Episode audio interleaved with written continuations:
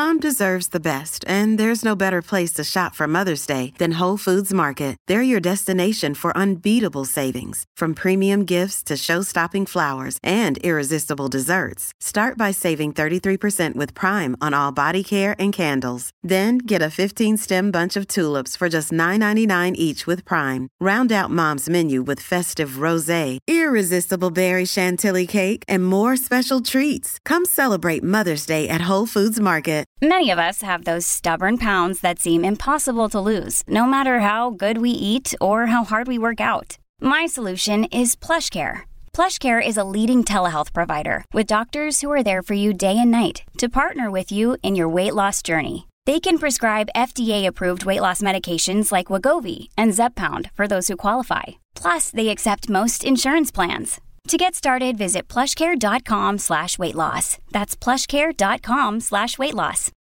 Look, Bumble knows you're exhausted by dating.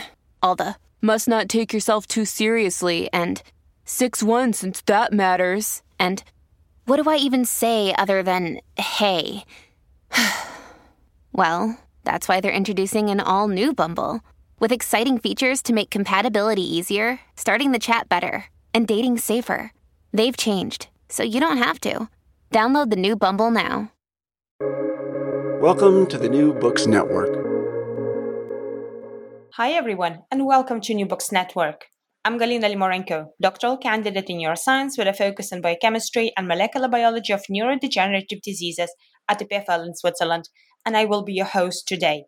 Today, we'll be talking to Jay Baruch about the new book, Tornado of Life A Doctor's Journey Through Constraints and Creativity in the ER. Stories from the ER. A doctor shows how empathy, creativity, and imagination are the cornerstones of clinical care. Jay, welcome to the show. Thank you so much for having me, Galina. I'm honored to be here. So, how are you? How was your week? Uh, my week is good. You know, dealing with, you know, um, a little bit of a, you know, actually, it's, it's actually a romantically challenging health week, which I have some kind of virus that is not COVID. So uh, there's something romantic the fact that there's you know viruses out there that are not COVID that can knock you a little bit under the weather. But all all all in all, doing. Um, if my voice is scratchy, that's that's the reason. But um, but otherwise, doing great. And thank you for for having me. Oh wow! I hope you feel better. I suppose uh, soon. No, we're good. I'm I'm excited to I'm excited to be here and to join you and to um and to hopefully you know uh, join your community of listeners. So this is a real great honor for me. Excellent.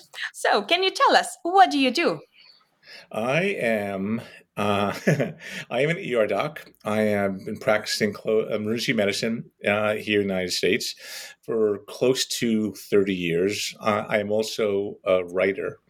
Uh, I actually went to college or university to be a writer and an English professor and, and studied English literature and, and, and actually was intending to go into uh, a more creative and or, and or scholarly pathway and and then found myself um, found myself in medicine, uh, largely for the reasons that I loved being an English major and a writer, which was um, the ability to interact with stories, but this time in a in a very different way, um, talking to patients.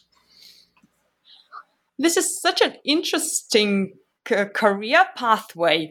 So, were you ever interested in medicine when you were a, ch- uh, a child, for example? Um, I, I, think I was, you know, I came. My my parents weren't physicians. My mom was a teacher. My dad was an engineer. Um, my I had like distant cousins who were physicians, and and um, I think that pathway was always sort of mentioned to me. Uh, I was never really. Uh, someone who was absolutely great at the sciences. I was more of a of a language person, and and plus I, I had a I had and still have like I think a, a serious uh, problem with self doubt, and uh, and I never, yeah, I don't know whether I never ent- would never enter my mind because I never thought I would actually ever get into to medical school uh, in the first place. I didn't think I was smart enough, and, and so. And plus, I from the time I was a little kid, I can't explain why. I always wanted to be a writer, and I always loved English, and I always loved literature and stories. And what ended up happening was uh, in my university, as a, as a fluke, I happened to you know sort of think about it a little bit, and I happened to just have an impromptu discussion with a with a professor said well why don't you just like take a course and and you know i took a course and and found I, I was interested in it and liked it and but then more importantly i took one class that involved going into a a local hospital um, that was actually part of the class and um, and part of our responsibility was we would we would go to different areas of the hospital and and generally you know you're an undergrad student. What what can you do like and keep you out of the way without being dangerous? And it involved um, talking with patients and i would work with a chaplain you know and one and one particular group that i really found myself fascinating with was actually um, on the oncology ward. And you know people wanted to tell their stories and and what i found really interesting galina at that time was at, while in class you know i was talking about stories on a sort of a very high level a very esoteric level. Um, here i was able but i wasn't able to like, interact with them in in a manner that was was as um, real and as tactile and and perhaps even intervene in their lives if I have the skills and the training to do so. And uh, I really found myself captivated in by medicine by the stories of patients and the experiences they were going through and and their need to tell their stories and and the fact that you know I didn't think I was going to be the next Nobel Prize winner. I wasn't going to be a great scientist. I didn't think I was going to be the next, you know, great diagnostician. Um, but I, but I, I, thought I was able to get at something, perhaps from my training um, and my the way my mind was bent and my love for stories and how I think about how we try to capture experiences. And it really wasn't until later on that I, I found that um, that I saw a pattern in my career where I, I think I was trying to all along try to combine the two, um, and uh, which uh, you know, I, whether I've done it successfully or not is, is up for is up for debate. But but but I've been trying to to merge those two paths ever since, and that's been going on, and that's been a, a project that's taken me thirty years. And these two of your passions are beautifully brought together in your latest book, The Tornado of Life A Doctor's Journey Through Constraints and Creativity in the ER. So, how did you come to writing it? Uh, most of almost all my writing, Galina, comes from a place of um, like emotional discomfort you know, I wrote two books before this that were fiction, short fiction, and and those stories, you know, came out of, you know, again, like these trying to figure things out on that page. I mean, I, as a as someone who thinks like I I, I think differently when I write, uh, and I and I feel like like there were so many things that was that were troubling me um, in my. I come back from the hospital uh, and I'd be figuring it out on the page, and and it wasn't meant to be written to be seen, to be create, to be put into a story or an essay or anything like that. It was really for me to sort of figure it out um, and to play with possibilities and and to actually sort of track my own thinking process. And I find that you know putting words to the page is really something really interesting happens because you it's such a granular experience you know it's a construction that you then you find yourself taking taking detours and certain things trigger certain other things and you find yourself in these unexpected places that are absolutely wonderful you know and unexpected that wouldn't have happened at least for me if i was just thinking you know like okay i'm going to think about this. You get very particular get granular you see and I, I don't know whether I can say this on the podcast, but you can also identify where you're bullshitting yourself, right? When you're letting yourself off the hook, when you're when you're being too easy on yourself, you're saying, no, no, no, no, that's not really what you were thinking. You were thinking this, you know, and, and you can go into those places. You can go into those layers. You can get deeper. And so, what happens, you know, with this book is you know, it's, a, it's a book of nonfiction essays.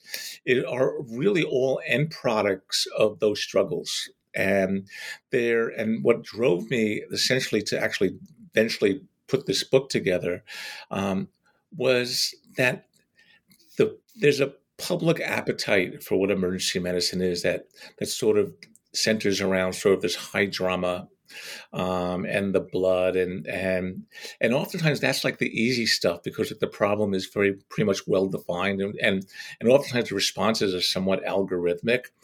But the but the parts that were so hard that would keep me up at night that would make me that, that would make me rack my brains that would that we would that we wouldn't talk about but maybe we'd talk about in private amongst ourselves were these things that were that were harder to grasp that were harder to put into words and it really had to do with dealing with patient stories that were difficult, that were rich with uncertainty and with ambiguity, with lives in crisis. And it's not just sort of the body that has gone awry, um, but also like the social conditions of these lives, of the lives they're living, you know, the socioeconomic issues, their mental health struggles, substance use struggles, um, you know, just issues of just bad luck, making bad choices, and and how we respond to like how we listen, and then how do we respond to that, and how and how do we respond to those situations where perhaps we don't have an answer for, you know, and how do we respond to those situations where if we solve one problem sometimes we're creating other problems? Um, and and i wanted to i wanted to like tackle those issues which is essentially a very had nothing to do with medicine per se but everything to do with how humans interact. Like how do we tell challenging stories to each other um, and how do we understand one another is, is that why your book is called as it is tornado of life the tornado of life actually came from um, a particular experience with a, um, this happened many years ago, uh, a woman who was going through a, um, just a, a, series of just bad life events. Some of her do on some of her some that was of her doing, some that was not of her doing. But essentially, it was like some of us are are lucky enough to have you know, a safety net to fall on. And, and her life, she had no safety net, you know. And she was, she started off as being sort of very, you know, quote unquote, someone who might be labeled as sort of a difficult patient. You know, and I always feel like patients who, are quote unquote labeled as difficult, oftentimes are they themselves are not difficult, but their stories are difficult. But you know, she was a little bit of a, a, a mixture of both, and and and I couldn't get her to talk. She was screaming and yelling for attention. Then I couldn't get her to talk, you know? And I was chatting with her and trying to sort of just not fill the space, you know? And then she started to, to talk and, and, and she said, you know, um, she, she described her series of experiences of one bad thing happening after another bad thing happening after another bad thing. She surprised me with this just beautiful, beautiful statement that was so profound and so poignant and so heartbreaking. She looked at me and she goes, I'm stuck in the tornado of life. You know, and it was so stunning and it stopped me, you know, and it was a moment of sort of real connection. And and when you think about like what we do as you know how do we take our academic those of us who are in the world of academia you know in our hallowed halls um, and how do we take these larger discussions these big ideas that we're thinking about or that we learn and apply them you know on the ground you know and i'm and as an er doc you know i i try to test everything that I do or all the things I'll, I learn in saying like, how does it work in real life? You know, and how can I use this? And, you know, there's a, a a sociologist by the name of Arthur Frank who who um, wrote a book in which he describes three excuse me illness narratives like he's they're not discrete they're three different things but they're they're three different narrative sort of um, uh, approaches or way to frame narrative frames that that are brilliant and they overlap. It's not like you go from one to another, but they, they, there's some overlap to them. But I but I felt like it was so important because I found that his framing at that moment was so applicable to this particular moment and how to understand it and how to respond it respond to it. So he he he he framed these as sort of the the um, restitution narrative, the quest narrative, and the chaos narrative, which is and she fit into this chaos narrative. And let me explain what what they are for your listeners, because I think it's important. The the and, and, I'm, and believe me, I am doing a total disservice to Arthur Frank's scholars um, scholarly work. Um, but but this is for, for the sake of our discussion and and for my smallish brain, this is how I I've captured it. Like the the restitution narrative is really the the narrative, the prevailing narrative that we that that we operate in in medicine. You know, when you think about it, it's like the it's like the commercial. I don't know what, what countries people are, but like in America, like we'll have these these really uh, this particular narrative arc our commercials where like let's say you have the sniffles you're sick you take this purple pill with an impronounceable name and then you the next the next you know scene is you know you're on a beautiful Sunday, you know, in a super saturated light, and you're kicking the ball and playing the frisbee with your dog, and everything is well. So you were well, you were sick, you took this pill, and you returned back to the kingdom of the well, like you return back to who you were before. The quest narrative, and, and you think about it, like that's how we operate. You know, in medicine, it's like we want to, we want to, we want people to have, return them back to who they were. That's our more com- that is the more comfortable narrative that we operate. The next narrative he talked about, which is like this quest narrative, which borrows from the, the work of Joseph Campbell, which is, you know, you're well and then you're you get pushed off in this land of the ill you know and and and arthur frank who's a, a cancer survivor and he writes about this in his book so i'm not disclosing any private information. He writes openly about this book and beautifully so. Um, and and if you're and then you get initiated into this world you get tested in this world. And if you're lucky and if you're fortunate you get to come back. But you're not the same person you were like when you left. Like you get you're changed a little bit by the experience or a lot by the experience. And you might have experienced things that perhaps you can't even ex- talk about to the people who are closest to you you know? And the last part is the chaos narrative. And you know the chaos narrative of those experiences that oftentimes are just so hard to put into words. You know and often they'll they'll they're built on this idea of devastation. Like there's a hole in the, there's a hole, H O L E, in the telling, um, and like and this happened, and this happened, and then, and then, and then, and then. And the problem with chaos narratives is they can be really frustrating to listen to, especially in a medical context, because there's no answer for them.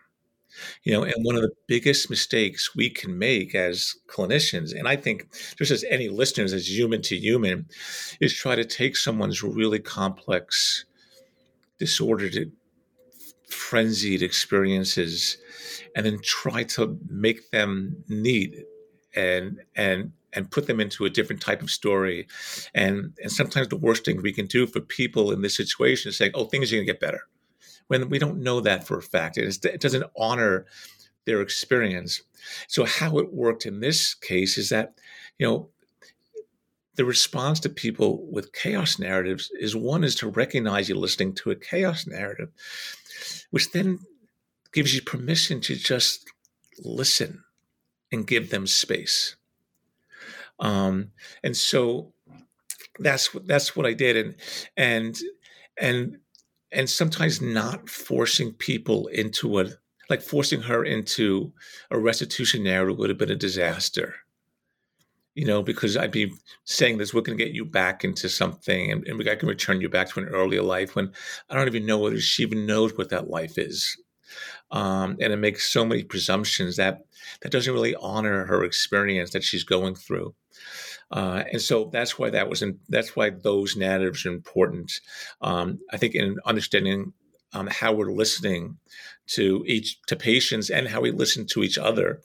Um, but the, and that's where the tornado of life came from because it was a, a really just a fantastic moment, a powerful moment for me when I when I, I realized that there are certain tools that we can borrow from other fields and take into our own experiences, um, and we should be giving ourselves permission to to do that. Hmm, these are such profound insights. So I was wondering if you could maybe describe to us how does ER really look like, like for you, for example, on daily basis, and where you can apply these in your work. The the uh, I know um, your listeners are all over the world. Um, you know, at least in in my ER, I work in a uh, a level one trauma center. So it's a regional um, referral center with um, 100 beds, like big, big, big ER, big modern ER, big modern place. Um, we see very, very sick people. We see uh, a lot of patients who just can't get care anywhere else or can't get timely care elsewhere or don't have insurance. Um, we see all kinds of problems. We see problems from like from strokes and heart attacks and terrible traumas and people who are acutely ill and terrible infections. We like so many other ERs and hospitals in the world, you know, had our COVID moments as well. We had we had a very high COVID rate. Um, at one point, Rhode Island was one of the highest per capita in the world, um, and so we were we were we had our we had our COVID moments and respond trying to respond to that, and how and and so there were certain elements um, built into that structure of of my practice, which actually applies to to I feel emergency medicine almost everywhere, if not medicine as a whole, which is we have like a lack of time with patients, not, or not as much time as we would want. Um, we have patients coming in with a multitude of medical and social problems, um, um, many of which are, you know, there's like sometimes three or four problem. It might be a, you know, I have a, you know, I have abdominal pain, but then you talk to them and they might end up having problems with housing or, or food, or they can't afford their medications, or there might be you know interpersonal violence issues. There's always like these layers and layers and layers of, of issues that that happen. Um, there are expectations to move people through the emergency department because we have waits long waits like like a lot of emergency departments do. Um, especially now when so many ERs have, um, so many hospitals have lost staff, you know, nursing and ancillary staff, and and oftentimes physicians. Mm-hmm. And so there are certain pressures and constraints to doing what we're doing, um, and trying to sort of uphold what I think is the mission that that drew so many of us into emergency medicine. It definitely drew me into emergency medicine, which was and is the social justice mission. Like you know, we we so many of my colleagues are and myself we're we're so you know consider ourselves fortunate to be able to you know care for people who who perhaps can't get care elsewhere. Um, and to and to do that work um, is really meaningful and and it makes these challenges a little easier because there is a, a deeper moral purpose to to what we're doing. So your second question after this long prelude how does this other side of my work uh, reveal itself in my daily in my daily work in the emergency department, and it's every day. and it's with every patient practically, and that's largely what my book Tornado of Life is is about. Because what I I don't understand, really, that that is that a medicine has is very much an evidence based. It's a science, right? Or it claims to be a science, science, which is which privileges evidence, like scientific evidence, and um, and we try to take these complex problems and and make them simple and find an answer. But what I deal with on a regular basis are people, and humans are very complicated. and what they come in and t- what they tell me is oftentimes experience are stories like they're telling me stories and these stories are rich with uncertainty and ambiguity. They might be really hard to tell. They're these are very vulnerable people trying to put into language experiences which they're just trying to make sense of themselves. Um, and even and and so what i need to do um, on a daily basis is try to make certain that is the story that they're telling the one that I'm hearing. And the two are not necessarily always the same because at the core of what what we do, what I do in the emergency department, and this is something that I sort of was playing with an idea that came that I've been exploring for years and years and years was that essentially at, at the essence of what of what emergency medicine is is are really pressured storytellers telling stories to pressured story listeners. You know and and we have to get somehow to the heart of a patient's story um, in a limited amount of time while we're constantly being interrupted while we're managing like 15 20 other patients. Um, and and that's something which the human brain is like it really quite isn't designed to do. Um, and so how do we how do we do that? Like how what how how, how can we or how can we do it better? And that's and it's a lot of the examples in the book um, hopefully come at that um, come at that question from different angles. So, what are some of those stories that you came across during your work really impacted you? The I the the the book is um, is designed to to examine. They're built around patients' experiences with patients. Some of them are my own experiences as a patient. Uh, but they're they're really about me trying to grapple with their s- stories or me having a sense of a deeper sense of of some of the challenges that we're facing and so you know to give your listeners an example a few examples of the range of the different type of uh, experiences that i've had that i write about so one of the one of the stories that I'm trying to that I try to to highlight is, and it's something that I'm reminded of time and time again, which is the fact that when when we give bad news to patients and their families, you know, they're they're coming in not expecting this oftentimes and and and i and i frame this as like i feel like i'm an ambassador to to their nightmares.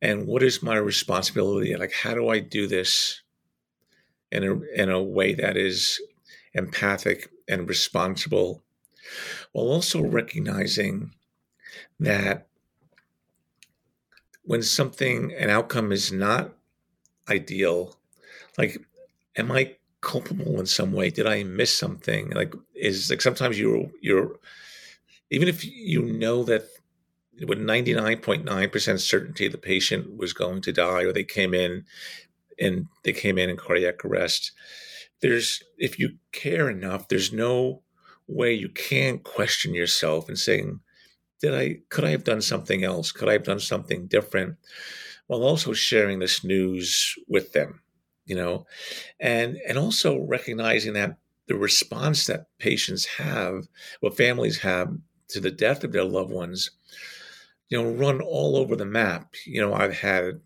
patients who are obviously devastated. I have patients who don't want to hear what I have to say and are pushing me back to go back into the, you know, into the resuscitation room. I have patients who have charged at me, threatening me, and then just sort of collapse at my feet in tears. Um, I've had patients who were like, "Good for him." he was he just stuck us with a bill um without and and then there were patients families who were you know uh, unfortunately were, were waiting for this news you know they knew things were going well um and it was not a matter of what it was a matter of when and how do you capture that experience and and i wrote about that experience uh and then I compared that with some of the experiences of during COVID, you know, when we had to have these conversations, not face to face, but over the phone. Um, you know, when we did not have this, we're not even sharing the same physical space. And, and which was a real, I think, change for many of us who, you know, we were taught not to, to try to have these conversations face to face and not to have it by phone. Um, and you know, a lot of rules went out the window um, as we adapted to the many changes that happened during the pandemic, and and and I felt like you know not only was I taking them to this this nightmarish island, but at least on the phone, like I also felt like I was leaving them there. Like I, I when I give them the news in person, I can you know you can stay there with them. You have the social worker with you you know they're staying just staying there with them. They're as they absorb this life shocking life shaking news and this shocking news. And on the phone it's like you hang up. And it's such a, a different it's such a different way of departing you know um, and you know, and I also, you know, I've written about, I write about this this idea about moving on, and um, in the emergency department, like when something like tra- a travesty happens, a tragedy happens. What I write about in this particular essay is just a young, young, you know, young bunch of young people who got into a um, a fatal and a fatal car crash, you know, and then after this really tragic moment, like we all just sort of disappeared and went off and to our duties and saw other people and cleaned up and did what I what we call like the bureaucracy of death. You know, you fill the death packets, you talk to the family, you you call the organ bank, you you notify various people and and you move on. And so the next night, this happened during an overnight shift, and, and during the, the next night, I was talking with one of my residents. I go, God, you know, I could not sleep. I couldn't stop thinking about this. And, my resident, was a senior resident, this wonderful, wonderful, thoughtful guy, says to me, I couldn't sleep either. And then one of the nurses who happened to be on the night before, she overhears this and she goes, You too? I couldn't sleep. And then they say, but we move on, right? That's what we do, as if that's as if that's normal. And in any other way, walk of life, like you wouldn't be just moving on. Like, and so what? Like, what are what are the consequences of moving on? And like, are we moving on because really because we have we can't take the time to honor this experience and to process this experience and and and pay our respects to the person who died and the family that's being left behind or are we using an excuse as sort of like not to deal with this? Like and and we we sort of are hiding our own frailties and vulnerabilities and and what's really difficult to deal with behind our our sense of duty. Um and so that's what i you know i wrote about that. Uh another different type of example is uh has to do with the way stories operate and the fact that you know doctors should be experts in stories you know and how and the anatomy of stories. And um, and that's applied in a, a, couple of a couple of the essays and thinking about that we're always on a quest for answers that we don't necessarily think about, you know, what happened before, like when we're troubled, we don't know how to move forward, you know, to think more like creative writers and actually to to take a step back, you know, and think, how did this character get here? Like, how did you get here? Um, and that is that is sort of manifested in an essay, uh, an essay I wrote about was, which sort of borrows from a um, a Chekhov short story, and it's about sort of this idea about loneliness as an emergency. Um, and how do we respond to patients who might be coming in with physical complaints, but their real problem is loneliness? Um, and um, and how we and how we construct stories. And one of the the essays I I talk about my own, you know, a lot of my essays um, in this collection are really revolve around moments when I didn't look so pretty and me coming to grips with that. And one of them had to do with, you know, how do we use an electronic medical record with someone who had a very had a very challenging experience in the emergency department in the emergency in the waiting room, but emergency department at a different hospital, which we had the records for in our electronic medical record, came to us, and I expected this bear of a person, and he was really kind and and I was trying to figure out, God, what's going on? Like, this is, is this the right person? And it was, and and then I was was looking and putting pieces of things together, and I was like, well, maybe he was a sub. He was he was he's someone who was his symptoms could be the signs of someone who's and is a substance user and and is in withdrawal because I see evidence of the fact that he might have had a substance problem years and years and years ago. And of course, you know, our story making minds like start putting things together. And and at some point, you know, I kept on waiting for that moment. I kept on waiting for that person to appear, and he never appeared you know and it was really just a story that i constructed in my head that i was waiting for him to come out and and at, a certain point i needed him to be that jerk. Like i really needed him to be that jerk.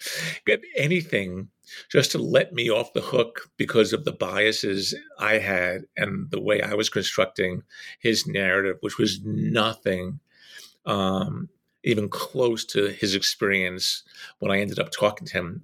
But I felt comfortable talking to him about what happened at the other hospital, and then what my obligation was to put in the medical record about, you know, my experiences with him, and to clean up what was written in the past um, and how they no longer apply anymore.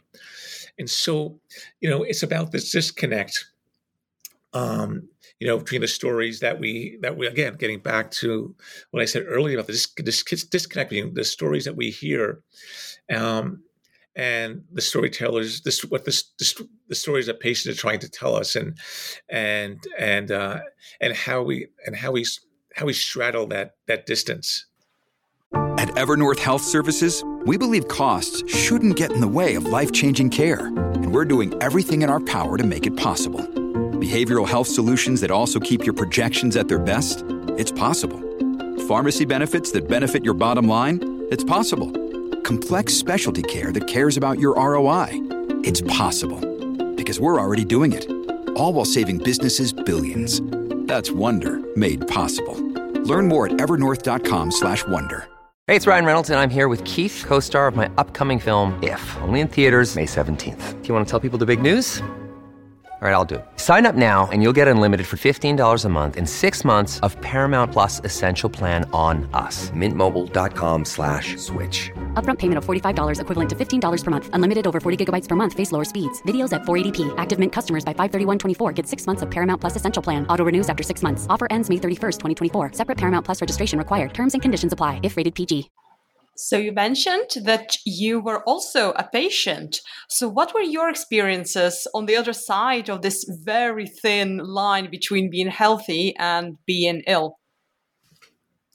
that was um, that was very very interesting, uh, and I, I, have to tell you, Glenn, the the hardest part of that experience um, was the very thing that you just said, which is what everyone said, which is like, you know, you, it's, it's, not like I wanted permission just to be a patient and not a doctor who was a patient, because my the doctors you know, I in one of the essays I start with the being rounded on by a, a cardiothoracic surgery team because I was uh, uh, many years ago. I I went from being very well and being young for my age to being older for my age suddenly, um, and I described like I was collecting collecting medical problems like loose coins, you know, and uh, and I I ended up having a, a pneumonia and atrial fib and atrial fibrillation, which is an irregular heart rate,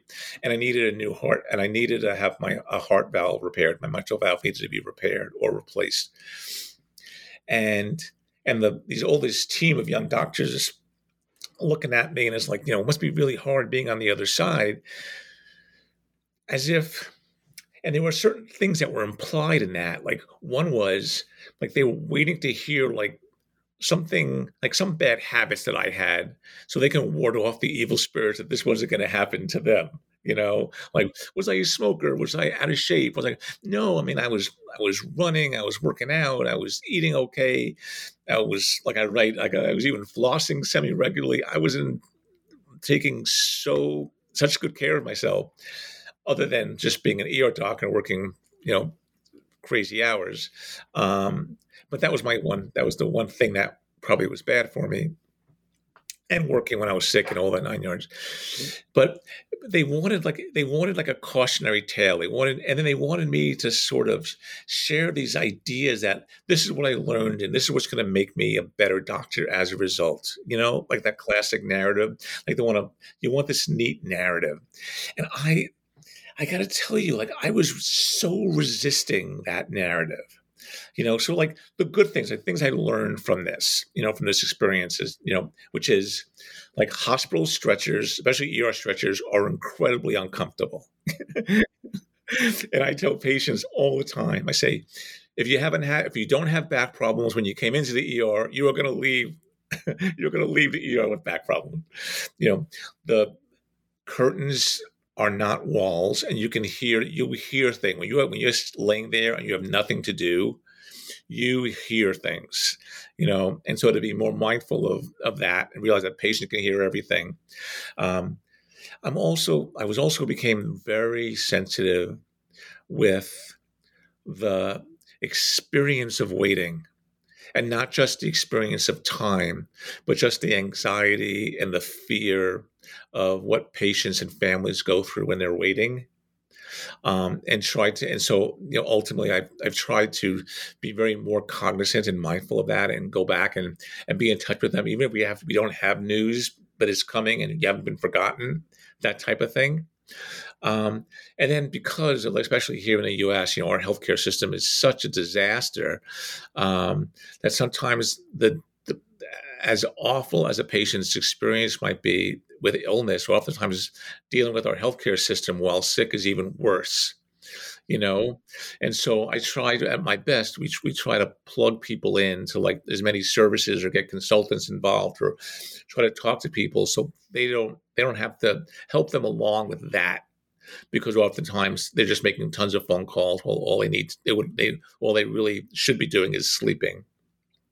Um, arranging help for them to get their medications paid for, that sort of thing. The and lastly, one thing I learned is that when you're a doctor and you're my patient, I make you get into a gown because there's something about shedding. Because like I'm and I'm the and I am so guilty of this. Is it like I wouldn't get into a gown you know, and, and it's because like I'm not a patient, like I'm a doctor, I don't get sick. right?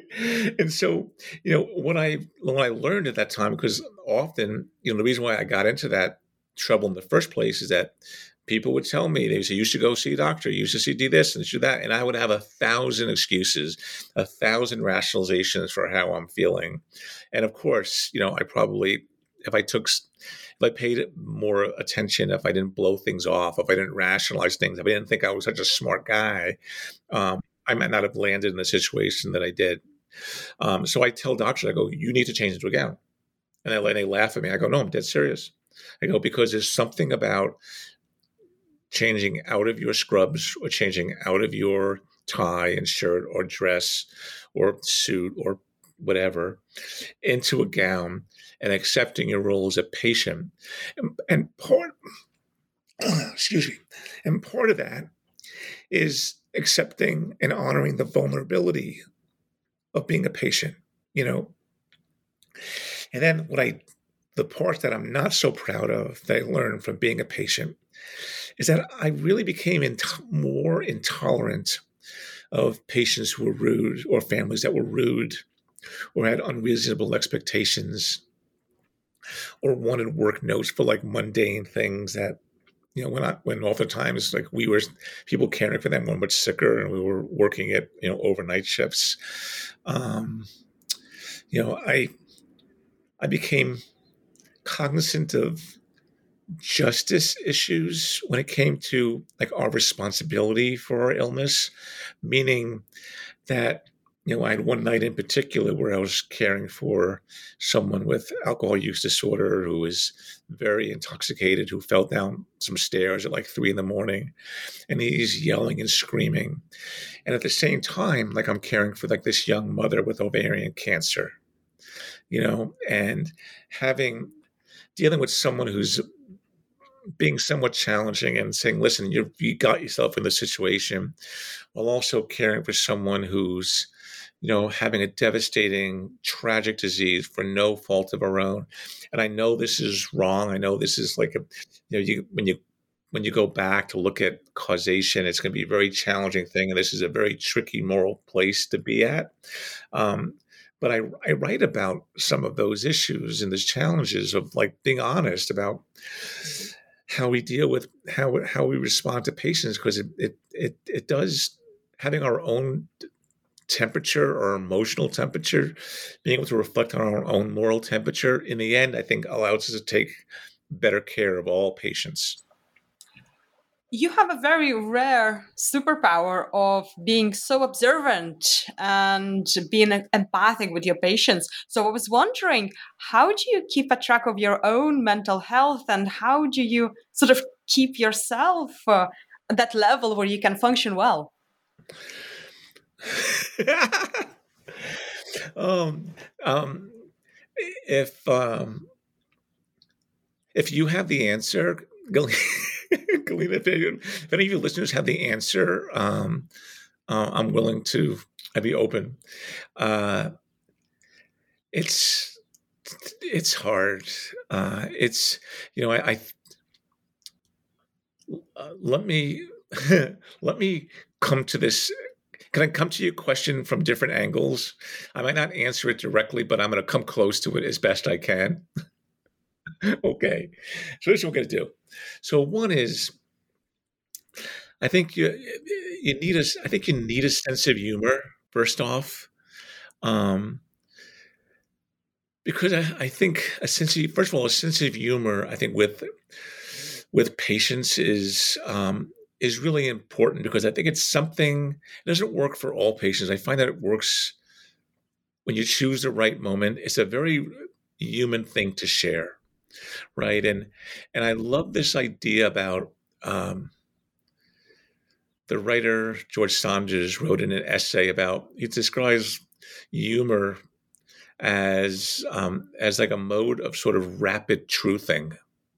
You know, you get to the truth more quickly than we would otherwise be able to do, and and it's a shared thing. And you know, when and when when when we respond to someone else's humor or or attempts at humor. Hopefully, they're good attempts at humor. Um, you know, it's a sense of like opening yourself up a little bit, and and also a recognition of our shared humanity and our shared vulnerability. And there's also a sense of God. You know, this is a crazy world we live in. You know, um, so I feel like you need a sense of humor.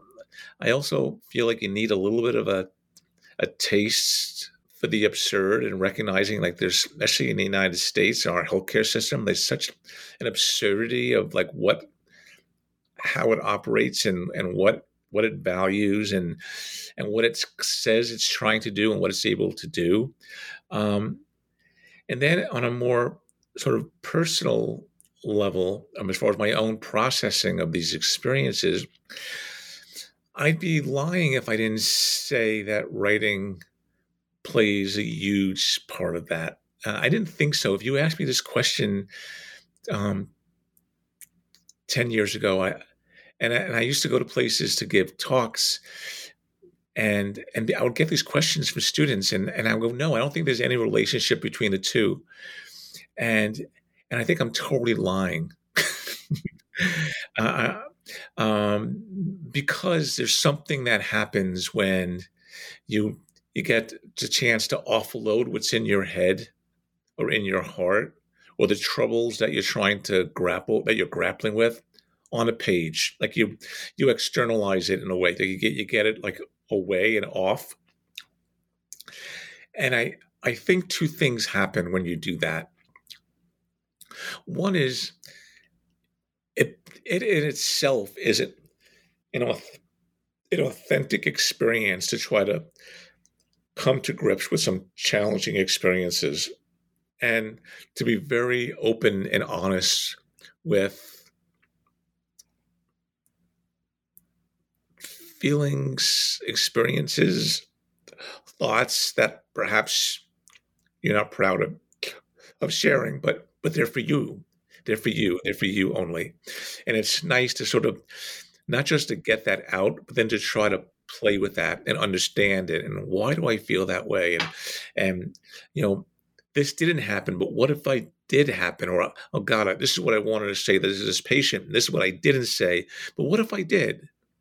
You know, and just to get that out.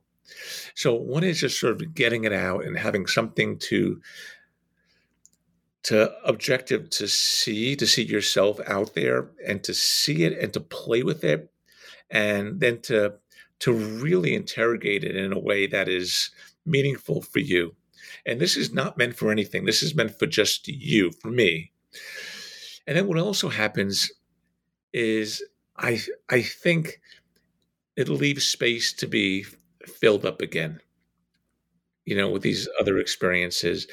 And I also find that by by working and this is not an this is and everything I'm telling you, Galina, is believe me, is nothing. This is not rocket science. I'm not I'm not bringing anything that's wildly original. I'm just cultivating, I think, what a lot of other smart people have already said in, in different ways, and my own processing of that is that you know, stories sometimes operate as sort of like simulations for our lives, you know?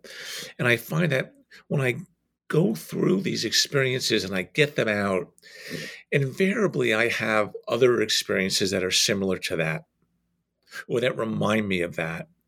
And I've already thought about this. I've seen myself in these experiences in an intimate way on the page. And it actually prepares me and allows me to handle these other experiences better or different, or at least recognize my own emotional response and to and to and to to not go there or to uh, i have a ready prepared defense mechanism or i have language that i would like to use instead of perhaps a more loaded language that that i really want to say and, and that, that, that comes up time and time again. So it's both good for me, and I think it's also good for patients. then the writer in me, I have to tell you that I love writing, you know, and it's really hard for me. Like I don't, I rewrite endlessly. Like I don't think I'm, I. I think I'm a I'm a good writer. I don't think I'm a great writer. I think I'm a I'm a pretty tenacious rewriter you know, like I'll rewrite things 15, 20 times to make sure I, I get it right. And, you know, the editors who have worked with me have, have oftentimes like lamented that. um, but like I'm, I'm constantly trying to rewrite, trying to get it exactly what I'm trying to say. Um, cause, you know, building sentences, I, it's like, I feel like this is, a, there's a constructive element, there's a creative element to doing what we're doing. And, and part of that is trying to like, am I being honest? Am I being truthful? Um, can I say what I'm saying in the least amount of words so I'm not taking the reader's time? Um, can I be funny? Can I engage? Um, and am I doing this in a way that is, I think, authentic and honest and interesting? Um, and so all this, I think, bleeds into the mental health piece. I mean, I one of the things I talk about is, and um, in the book is this idea about compassion, you know, and and and and this and in this one particular essay I write is is a it's a it's a really it's a freezing freezing night and, and I'm in, working an overnight shift in the ER. It's a freezing night. We have like boarding patients. I mean, we have tons of most of our beds are full of people who are already admitted upstairs, but there are no beds in the hospital, so they're staying in the in the ER. And we have a a busy waiting room of people waiting to go back. We don't don't have a lot of beds to work with. And I'm trying to see people, which all of us are trying to get people who we can get through through. And one of the people who's ready to be sort of discharged is this one of our sort of regular alcohol um, people with alcohol use disorder who you know is, has housing issues and is essentially homeless. And and I start the essay with me like freezing walking into the ER like at 11 o'clock for my shift. And and this and this gentleman is like sort of has been basically there all day sobering up and is ready to go home. Like i need that bed. Nothing medically wrong with him. In fact if i keep him there he can go into withdrawal. So it's better for me to get him out but it's not home. It's like out onto the street into the very environment where i was so grateful to leave to come into right?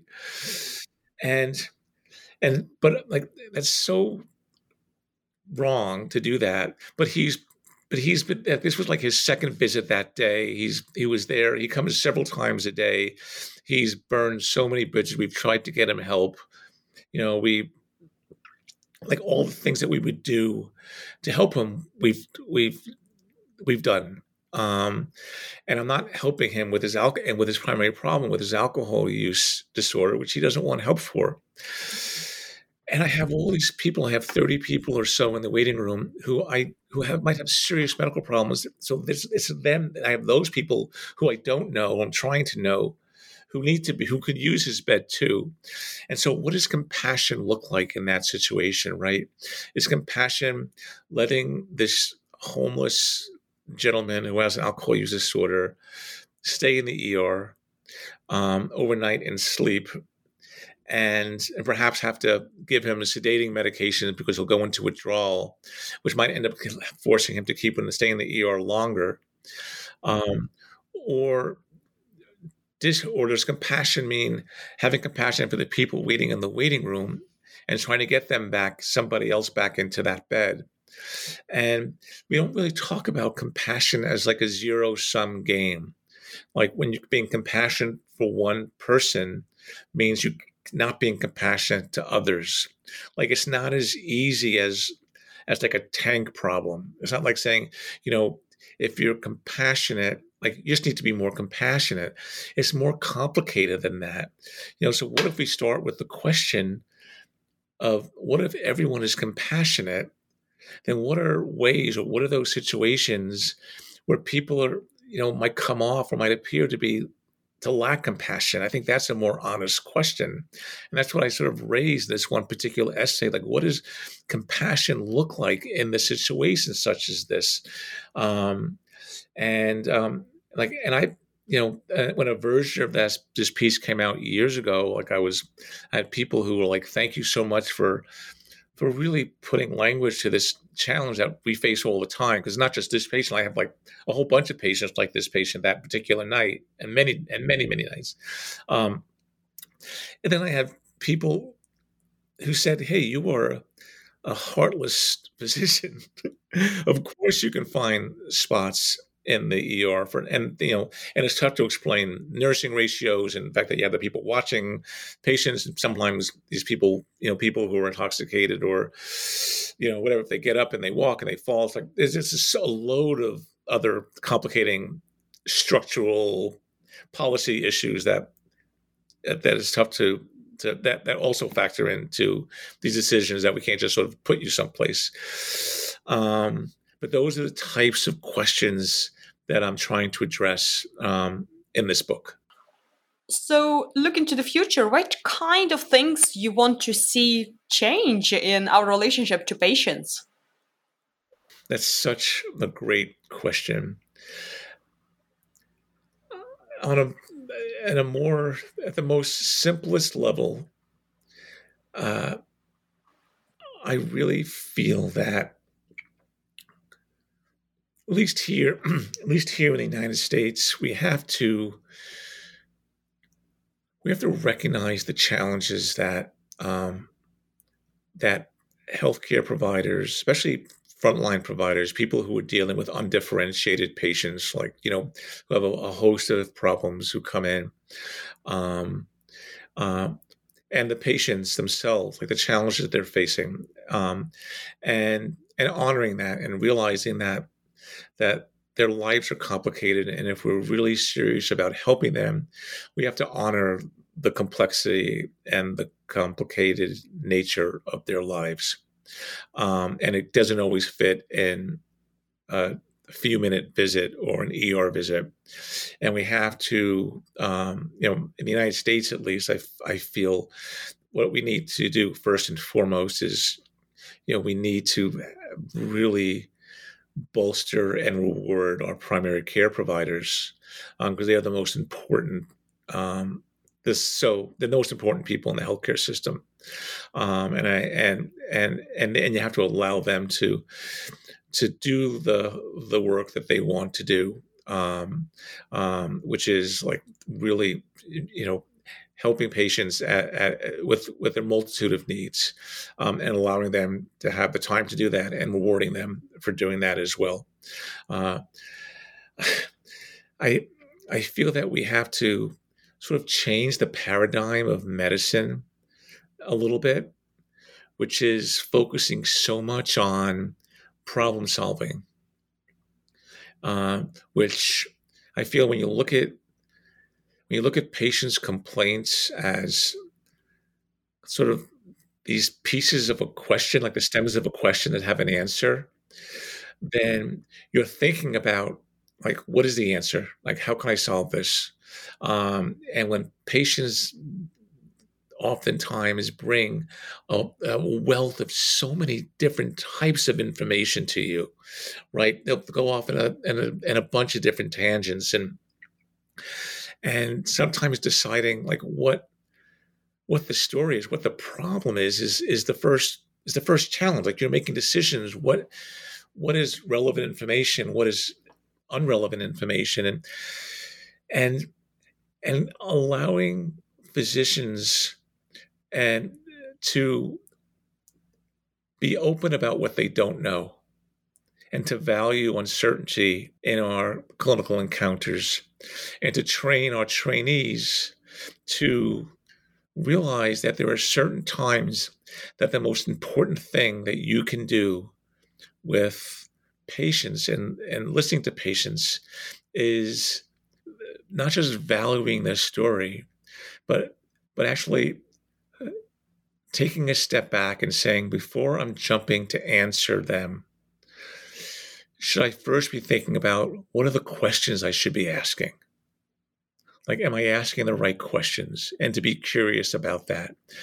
And and medicine being bold and saying, we're going to teach you that sometimes what's as important as knowing things is not knowing things and using your uncertainty as an ally to say, huh, I don't know what's going on here. And instead of saying, okay, I'm going to create false certainty, which patients and families will look through when you, we just slap a diagnosis on them, is to say, huh, how do I use this to ask better questions? and how do I recognize that feeling in myself?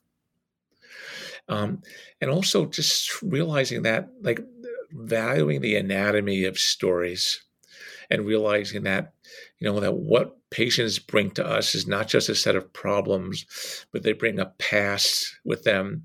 They bring with them hopes of their future and what their lives, you know, what they hope their lives would be, or what their arc of their lives would be, um, and and honoring that and respecting that, and that you know like let's say a pinky injury um, a broken pinky might be one thing to a construction worker who's just going to tape it up and perhaps does heavy lifting. And it might be very different to someone let's say who's a musician who needs that pinky for their livelihood in a different way you know and being open to that. And also for us to be comfortable you know, getting back to your question about um, mental health and processing, um, is you know being permit giving permission to um, to clinicians to be vulnerable, and also eh, um, allowing that vulnerability to identify the vulnerability in our patients. That oftentimes what they come when they come to us, like what is another story and another patient in my day is oftentimes the highlight of a patient's is a narrative event in their life. They made a decision to come to the ER, and and really framing that, you know, as like this is something important. And if I'm not finding out what's so important about this, I got to think differently. Um, think differently about this, um, and ultimately, you know, medicine prioritizes technology. We're so focused on like the latest, the latest technology, the latest toy, um, but you know, we can't forget that like the latest technology means absolutely nothing if we get the patient's story wrong. And so the patient's story is first and primary, and we have to return back to that. Well, this has been a really insightful discussion. So, I suppose I have more technical question. So, how does it work with coffee in the ER? Do you have like a bottomless buckets, or how does it work with a fuel?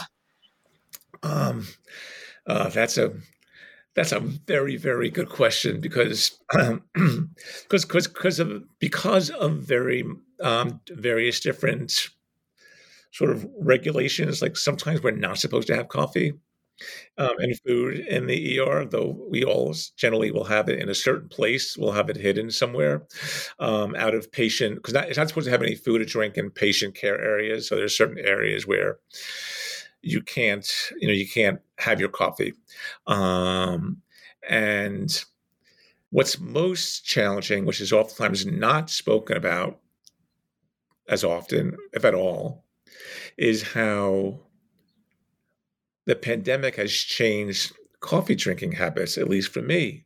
Because when you're drinking, because when you're drinking coffee, you know, and you have like a couple of levels of masks on, you know, if you have an N95 mask and then you have like a surgical mask on top of that to protect your N95 mask, and you have a face shield, if you try drinking coffee, you spill on your face shield. And believe me, there was so many times, especially in the beginning, when oh my it was so many embarrassing moments um, because like you sit there you forget it's on it like it happens also when you're talking on the phone and you're trying to like talk to someone and you, and you get caught caught with like oh wait a minute i got all these things in my face um, so it's um it's in we'll just call it an evolving an evolving skill and um, and I, I am I am totally astounded by my colleagues who actually don't drink coffee and don't you know um, I've gotten much much better at uh, at my coffee consumption. Uh, but uh, but yeah, but it's it's it's it's right below oxygen. I think on the necessity level of what gets you through a shift. Well, you, you need some skill to navigate all of those layers of masks. it's it's it's it's it's so it can be, you know, depending upon when it happens. Sometimes, like when things are stressful, you know, something like that happens and it pushes you over the edge, and sometimes something like that happens and you start laughing. You know, because like, oh my god, this is so absurd. This is so absurd. Um, just give me a cup of coffee because your mouth is so dry and you're falling asleep and all that. Anyway, there you go. So, what are you focusing on now, and what will be your next project?